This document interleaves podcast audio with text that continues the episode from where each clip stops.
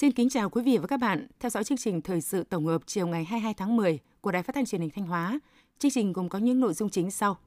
Đoàn đại biểu Quốc hội tỉnh Thanh Hóa cùng đại biểu Quốc hội các tỉnh Tuyên Quang, Cà Mau thảo luận tại tổ.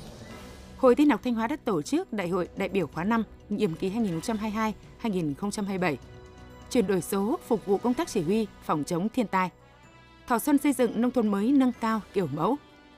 Phần tin lịch sử quốc tế, ứng cử viên đầu tiên tuyên bố tranh cử chức Thủ tướng Anh. Bế mạc Đại hội 20 Đảng Cộng sản Trung Quốc. Sau đây là nội dung chi tiết.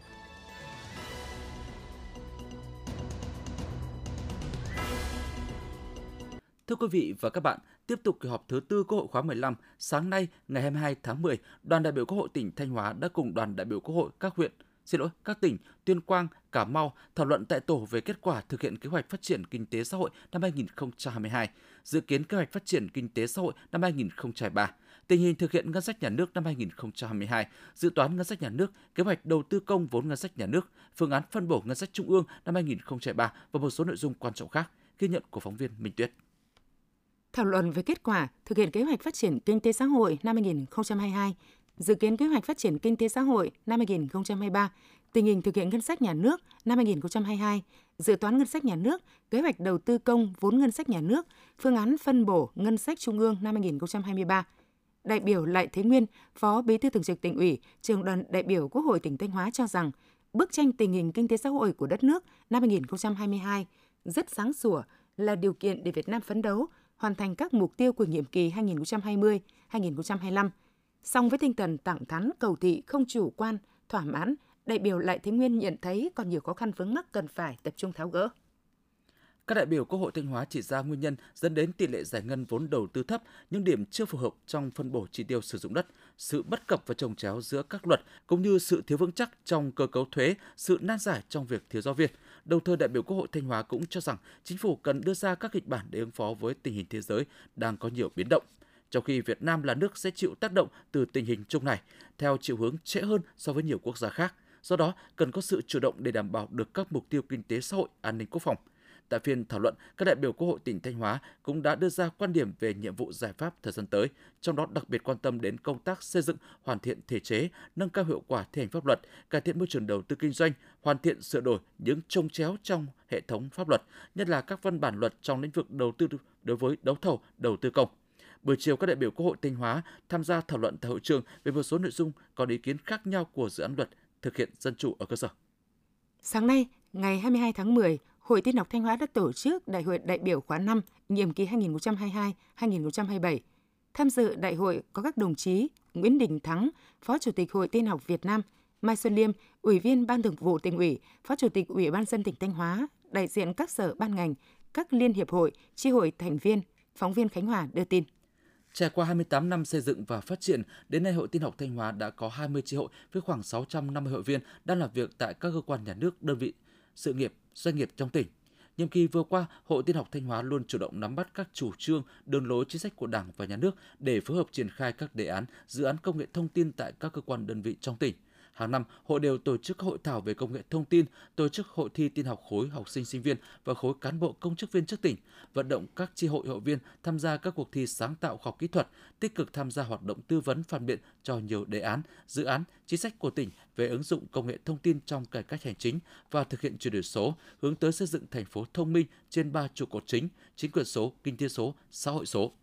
Nhiệm kỳ 2022-2027, Hội Tin học Thanh Hóa đặt mục tiêu mở rộng tổ chức hội, hội viên đến tất cả các sở ngành đơn vị và 27 huyện thị. Phấn đấu đến năm 2027 có khoảng 1.000 hội viên, đồng thời tăng cường hoạt động tư vấn phản biện, tham gia tích cực vào tiến trình chuyển đổi số trên các lĩnh vực, góp phần tạo động lực phát triển kinh tế xã hội trên địa bàn tỉnh.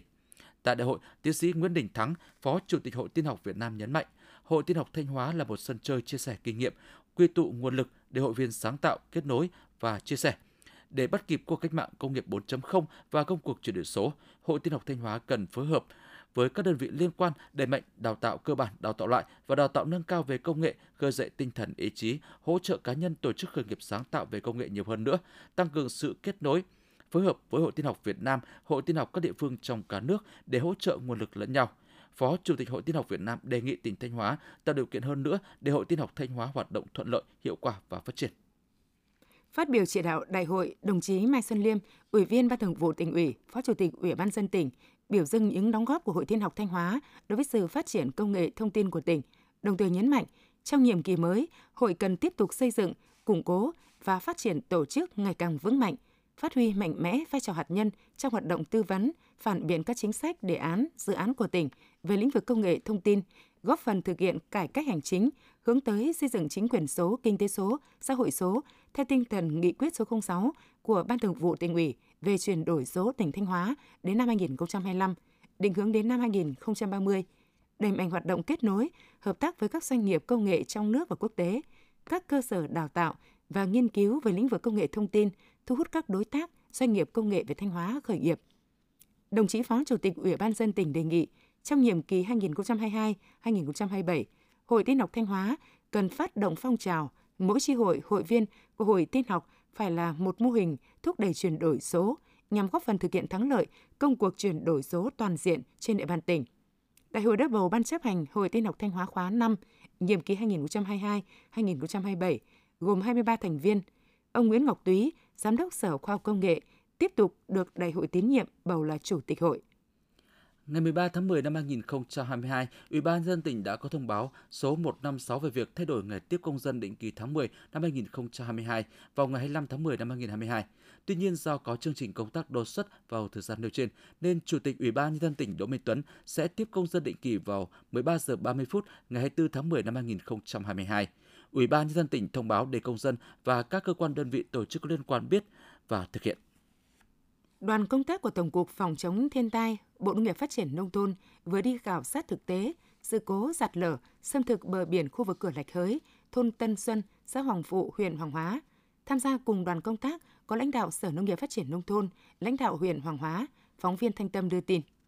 Khu vực bờ biển tiếp giáp cửa sông Mã thuộc thôn Tân Xuân, xã Hoàng Phụ xảy ra hiện tượng sạt lở xâm thực từ lâu với mức độ nhỏ. Tuy nhiên, thời gian qua do ảnh hưởng của chiều cường sóng lớn, khu vực này bị sạt lở xâm thực rất mạnh, làm mất đất sản xuất, đất ở của một số hộ dân. Khuôn viên làm việc của trạm kiểm soát biên phòng Lạch Hới với chiều dài khoảng 1,5 km, chiều rộng trung bình khoảng 70 m. Hiện tình trạng này vẫn có nguy cơ diễn biến phức tạp. Trước mắt, Ủy ban nhân dân huyện Hoàng Hóa phối hợp với các lực lượng đóng quân trên địa bàn tổ chức cắm biển, căng dây cảnh báo khu vực nguy hiểm để đảm bảo an toàn cho người dân và du khách. Đồng thời, lập báo cáo đề xuất chủ trương đầu tư công trình xử lý cấp bách sự cố sạt lở, xâm thực bờ biển tại đây. Sau khi kiểm tra thực tế, đoàn công tác của Tổng cục Phòng chống thiên tai đề nghị chính quyền địa phương tiếp tục thực hiện các biện pháp đảm bảo an toàn cho người dân trong khu vực có nguy cơ sạt lở cao, đồng thời đề nghị Sở Nông nghiệp Phát triển Nông thôn tham mưu cho Ủy ban nhân dân tỉnh sớm công bố tình huống khẩn cấp chống sạt lở xâm thực bờ biển khu vực Cửa Lạch Hới thuộc thôn Tân Xuân, xã Hoàng Phụ, huyện Hoàng Hóa theo quy định.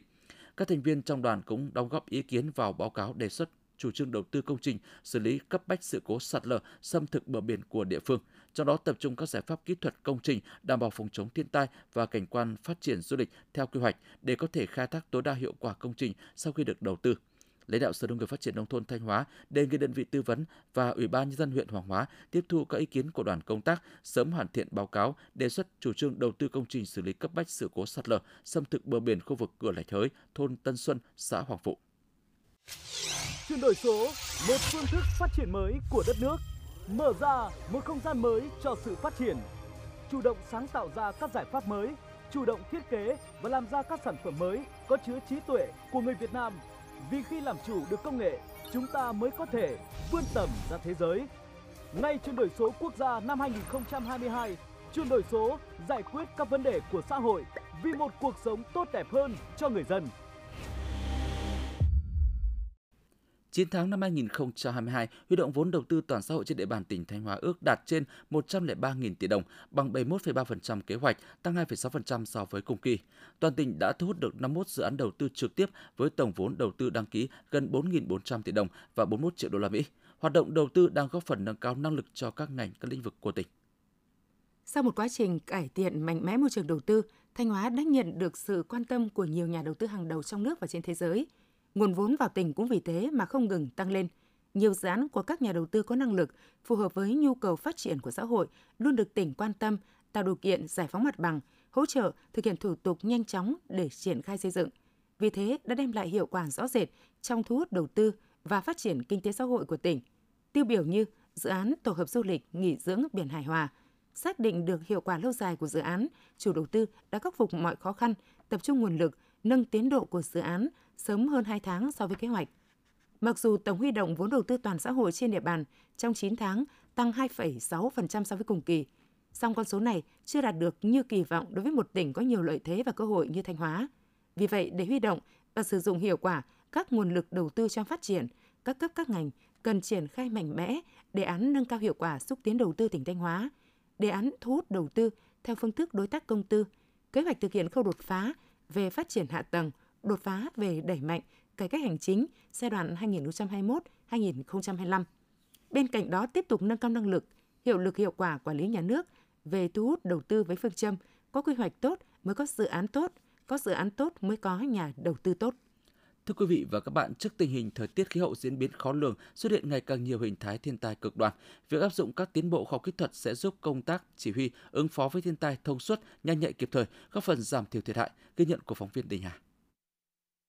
Với hệ thống máy tính được kết nối internet và phòng họp trực tuyến trang bị đến tận các xã, cùng mạng lưới loa truyền thanh lắp đặt đến từng thôn, những công điện chỉ đạo ứng phó với thiên tai được triển khai từ trên xuống dưới chỉ trong thời gian ngắn. Bên cạnh đó, thông qua các phần mềm ứng dụng trên điện thoại thông minh, chỉ cần có kết nối internet, cán bộ nhân dân ở bất kỳ đâu cũng có thể cập nhật, theo dõi tình hình diễn biến thiên tai để đưa ra phương án chỉ đạo ứng phó sát với thực tế. Ông Hoàng Anh Tuấn, trưởng phòng Nông nghiệp và Phát triển nông thôn, huyện Thiệu Hóa, tỉnh Thanh Hóa nói: Lúc đầu cũng nghĩ là cái việc chuyển đổi số nó sẽ phức tạp, nhưng thật ra là công việc xử lý thường xuyên. Chúng tôi lộp nhóm ban chỉ đạo phòng chống thiên tai qua cái nhóm Zalo, rồi Gmail, rồi Viber. Đấy, sau khi chúng tôi tiếp nhận văn bản chỉ huy điều hành từ tỉnh thì chúng tôi đã kịp thời gắn những cái văn bản sau khi ban hành, chúng tôi sẽ thông tin kịp thời.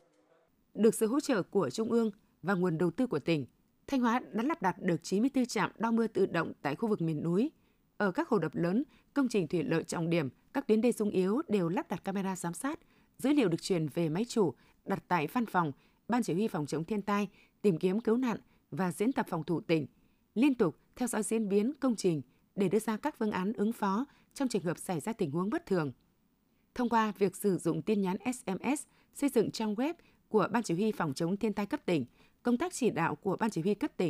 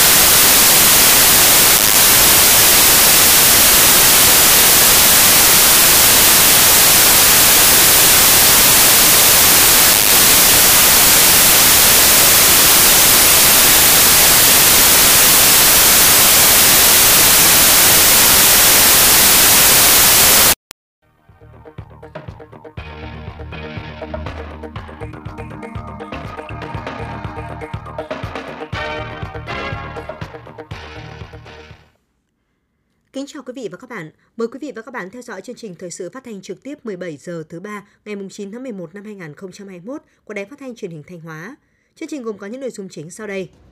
Đồng chí Bí thư Tỉnh ủy làm việc với Ban Thường vụ Huyện ủy Mường Lát về tình hình kết quả thực hiện nhiệm vụ 10 tháng đầu năm, nhiệm vụ trọng tâm 2 tháng cuối năm 2021 và thời gian tới. Các đồng chí lãnh đạo tỉnh dự và chung vui ngày hội đại đoàn kết toàn dân tộc tại các địa phương. Doanh nghiệp phòng dịch Covid-19 trong khâu vận chuyển hàng hóa. Phần tin thời sự quốc tế, thế giới ghi nhận 251 triệu ca bệnh Covid-19. Mỹ lo ngại nguy cơ gia tăng các vụ tấn công ISK tại Afghanistan.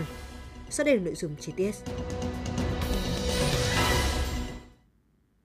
Tiếp tục chuyến công tác tại huyện Mường Lát, sáng nay, ngày 9 tháng 11, đồng chí Đỗ Trọng Hưng, Ủy viên Trung ương Đảng, Bí thư Tỉnh ủy, Chủ tịch Hội đồng Nhân dân tỉnh và đoàn công tác của tỉnh đã có buổi làm việc với Ban Thường vụ Huyện ủy Mường Lát về tình hình kết quả thực hiện nhiệm vụ 10 tháng đầu năm, nhiệm vụ trọng tâm 2 tháng cuối năm 2021 và thời gian tới. Sự buổi làm việc có các đồng chí Ủy viên Ban Thường vụ Tỉnh ủy, Phạm Thị Thanh Thủy, Trưởng Ban Dân vận Tỉnh ủy, Chủ tịch Ủy ban Mặt trận Tổ quốc tỉnh, Nguyễn Văn Thi, Phó Chủ tịch Thường trực Ủy ban nhân dân tỉnh, lãnh đạo Văn phòng Tỉnh ủy và một số ngành cấp tỉnh. 10 tháng năm 2021, bên cạnh những khó khăn chung như các địa phương khác trong tỉnh bị ảnh hưởng bởi dịch COVID-19 và thời tiết khí hậu bất lợi, Mường Lát còn có những khó khăn riêng của huyện miền núi cao xa xôi nhất của tỉnh. Trong bối cảnh đó, Đảng bộ, chính quyền, nhân dân Mường Lát đã có nhiều nỗ lực cố gắng khắc phục khó khăn để thực hiện các nhiệm vụ, đã được nhiều kết quả đáng ghi nhận.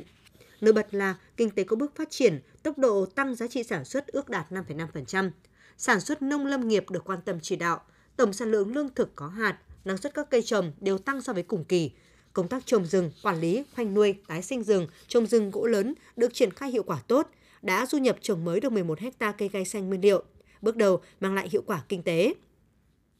Chương trình Mục tiêu Quốc gia xây dựng nông thôn mới tiếp tục được quan tâm. Đến nay đã có 10 trên 77 bản đạt chuẩn nông thôn mới. Sản xuất công nghiệp xây dựng tiếp tục được chăm lo, giá trị sản xuất thương mại dịch vụ tăng 7,4% so với cùng kỳ. Kết cấu hạ tầng kinh tế xã hội được tăng cường, công tác giải ngân vốn đầu tư công được quan tâm chỉ đạo. Đến nay đã giải ngân vốn đầu tư năm 2021 đạt 100% kế hoạch. Văn hóa xã hội chuyển biến tiến bộ, công tác bảo tồn phát huy các giá trị văn hóa truyền thống tốt đẹp của các dân tộc được quan tâm.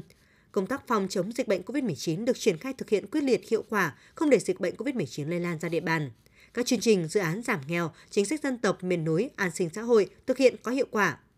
Trong những tháng đầu năm đã triển khai và hoàn thành việc xây dựng 600 nhà ở cho các hộ gia đình khó khăn về nhà ở trước ngày bầu cử đại biểu Quốc hội khóa 15 và đại biểu Hội đồng nhân dân các cấp nhiệm kỳ 2021-2026, tạo điều kiện cho người dân có nơi ở ổn định, yên tâm lao động sản xuất, qua đó củng cố niềm tin của nhân dân với cấp ủy, chính quyền các cấp. An ninh chính trị, an ninh biên giới, an ninh nông thôn, an ninh tư tưởng, văn hóa, an ninh dân tộc, tôn giáo được giữ vững, trật tự an toàn xã hội được bảo đảm. Công tác đối ngoại biên giới được thực hiện hiệu quả, tăng cường mối quan hệ đoàn kết hữu nghị với huyện Viêng Xay và huyện Sốp Bâu, tỉnh Hủa Phăn, Lào. Công tác xây dựng Đảng và hệ thống chính trị có chuyển biến, hệ thống tổ chức Đảng được củng cố, kiện toàn và phát huy vai trò hạt nhân lãnh đạo trong triển khai thực hiện nhiệm vụ chính trị. Ban Thường vụ huyện ủy đã lãnh đạo triển khai thực hiện nghiêm túc các chỉ thị, nghị quyết của Đảng, tập trung kiện toàn tổ chức bộ máy, bố trí sắp xếp cán bộ ngay sau đại hội Đảng các cấp. Phát biểu tại buổi làm việc, đồng chí Bí thư Tỉnh ủy Đỗ Trọng Hưng ghi nhận, đánh giá cao và biểu dương những kết quả mà huyện Mường Lát đạt được trong thời gian qua. Đồng thời khẳng định, trong điều kiện còn gặp nhiều khó khăn, những kết quả đạt được là rất đáng trân trọng. Tuy nhiên, cần thẳng thắn nhìn nhận, trong quá trình tổ chức triển khai thực hiện nhiệm vụ, Mường Lát vẫn còn bộc lộ những mặt hạn chế, có mặt yếu kém.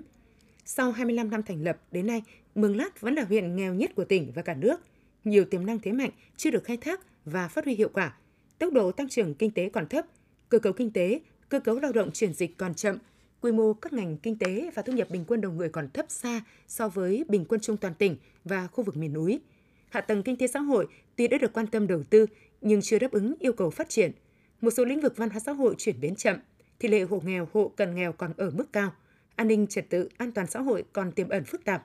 Công tác xây dựng Đảng và hệ thống chính trị, hiệu lực hiệu quả quản lý, điều hành của chính quyền có mặt còn hạn chế. Công tác quản lý cán bộ đảng viên có nơi có lúc chưa tốt, một số cán bộ vi phạm các quy định của Đảng, pháp luật của nhà nước bị xử lý kỷ luật. Tư tưởng bao phủ, ngại khó, trông chờ ỷ lại của một bộ phận cán bộ đảng viên và nhân dân vẫn còn. Đây chính là những thách thức trở ngại lớn đang cản trở quá trình phát triển của huyện. Do vậy, đồng chí Bí thư Tỉnh ủy đề nghị trong thời gian tới, Ban chấp hành, Ban Thường vụ, Thường trực huyện ủy và từng cán bộ đảng viên phải tiếp tục nỗ lực cố gắng nhiều hơn nữa, quyết tâm cao hơn nữa, cùng nhau trăn trở tìm mọi giải pháp để sớm khắc phục những hạn chế yếu kém nêu trên, đưa Mường Lát phát triển nhanh hơn, mạnh hơn, nhanh chóng thoát khỏi hiện nghèo. Đồng chí Bí thư Tỉnh ủy Đỗ Trọng Hưng nhấn mạnh, Mường Lát là huyện vùng cao biên giới, nằm ở vị trí chiến lược trọng yếu, phên dậu phía Tây Bắc của tỉnh. Bên cạnh những khó khăn thách thức, Mường Lát còn có những tiềm năng thế mạnh riêng và còn nhiều dư địa để phát triển.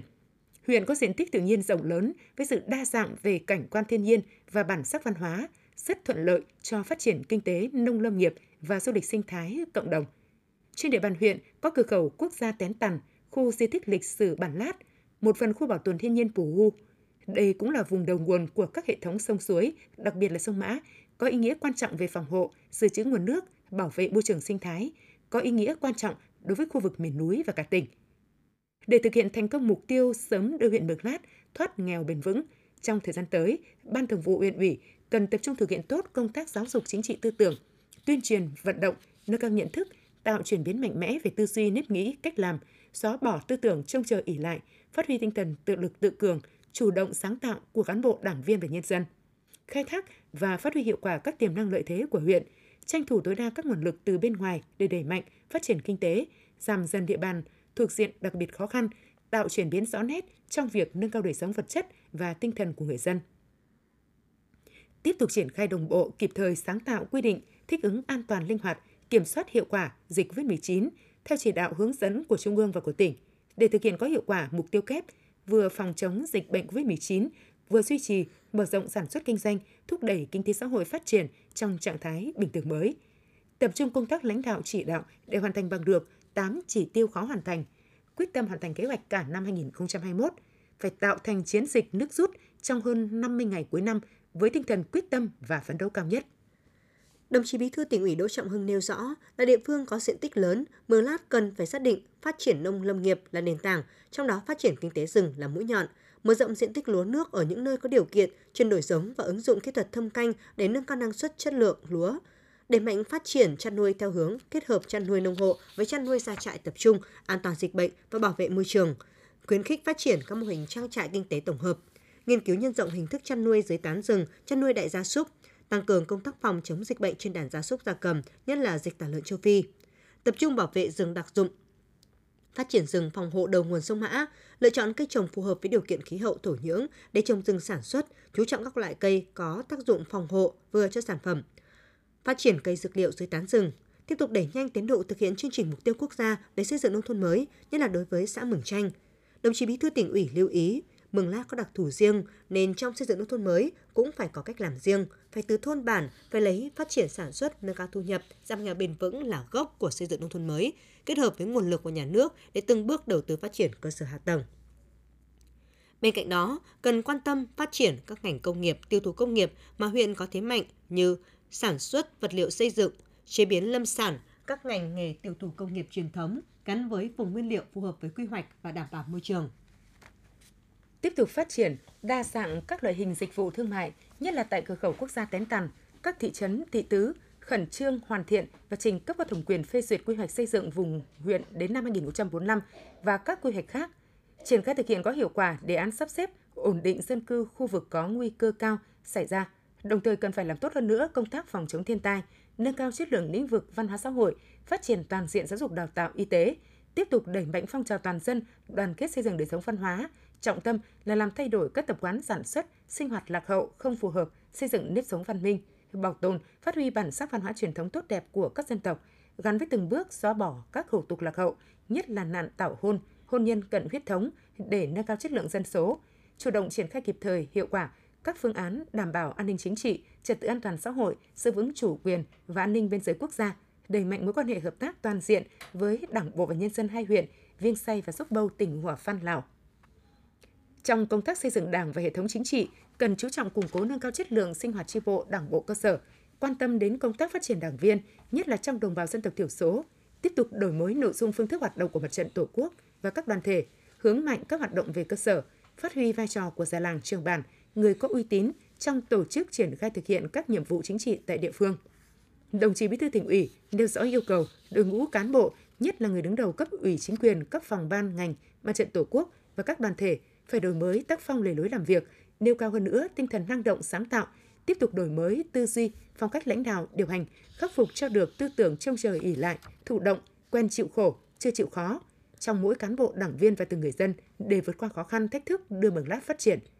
Đồng chí Bí thư Tỉnh ủy Đỗ Trọng Hưng cũng chỉ đạo và giao nhiệm vụ cho các ban, sở, ngành, Mặt trận Tổ quốc và các đoàn thể cấp tỉnh, các huyện, thị xã, thành phố trong tỉnh, nhất là các huyện, thị xã, thành phố miền xuôi, tiếp tục đẩy mạnh thực hiện các chương trình hỗ trợ, giúp đỡ huyện Mường Lát phát triển kinh tế xã hội, củng cố vững chắc quốc phòng an ninh, xây dựng Đảng và hệ thống chính trị vững mạnh.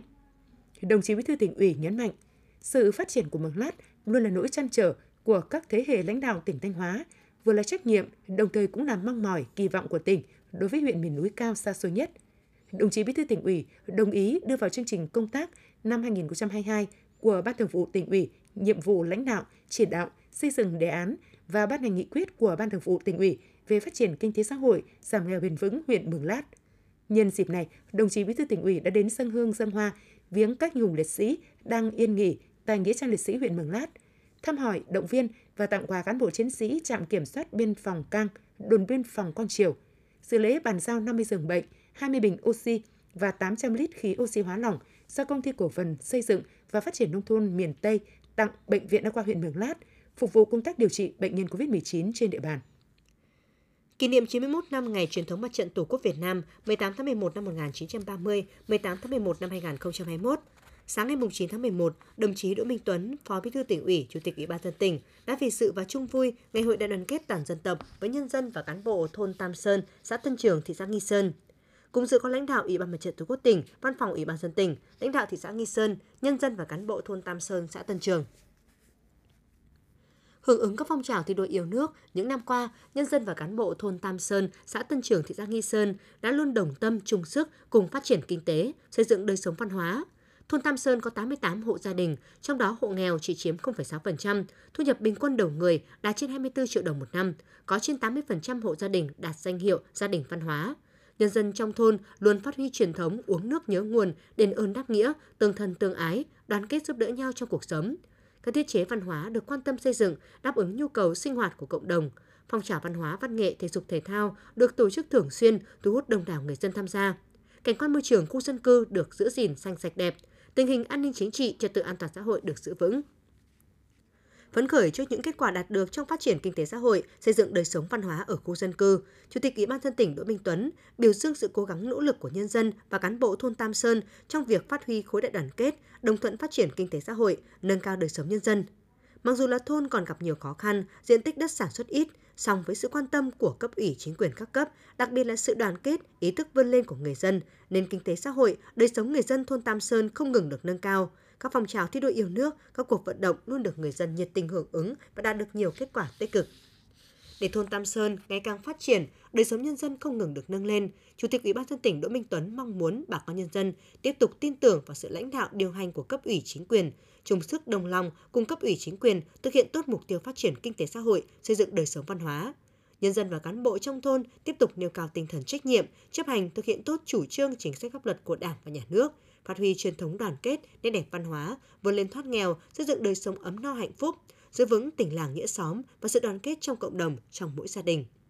Nhân dịp này, Chủ tịch Ủy ban nhân dân tỉnh Đỗ Minh Tuấn đã tặng nhân dân và cán bộ thôn Tam Sơn bức tranh Chủ tịch Hồ Chí Minh bắt tay Chủ tịch Tôn Đức Thắng, một biểu tượng cao đẹp thiêng liêng của tỉnh đoàn kết Nam Bắc, của khối đại đoàn kết toàn dân tộc Việt Nam, trao tặng 40 triệu đồng cho gia đình chị Lê Thị Hân ở thôn 6 xã Tân Trường để hỗ trợ xây dựng nhà đại đoàn kết, trao tặng khẩu trang y tế cho thôn Tam Sơn phục vụ công tác phòng chống dịch COVID-19 và trao quà cho các gia đình khó khăn, gia đình tiêu biểu trong thực hiện các phong trào thi đua yêu nước trên địa bàn thôn Tam Sơn.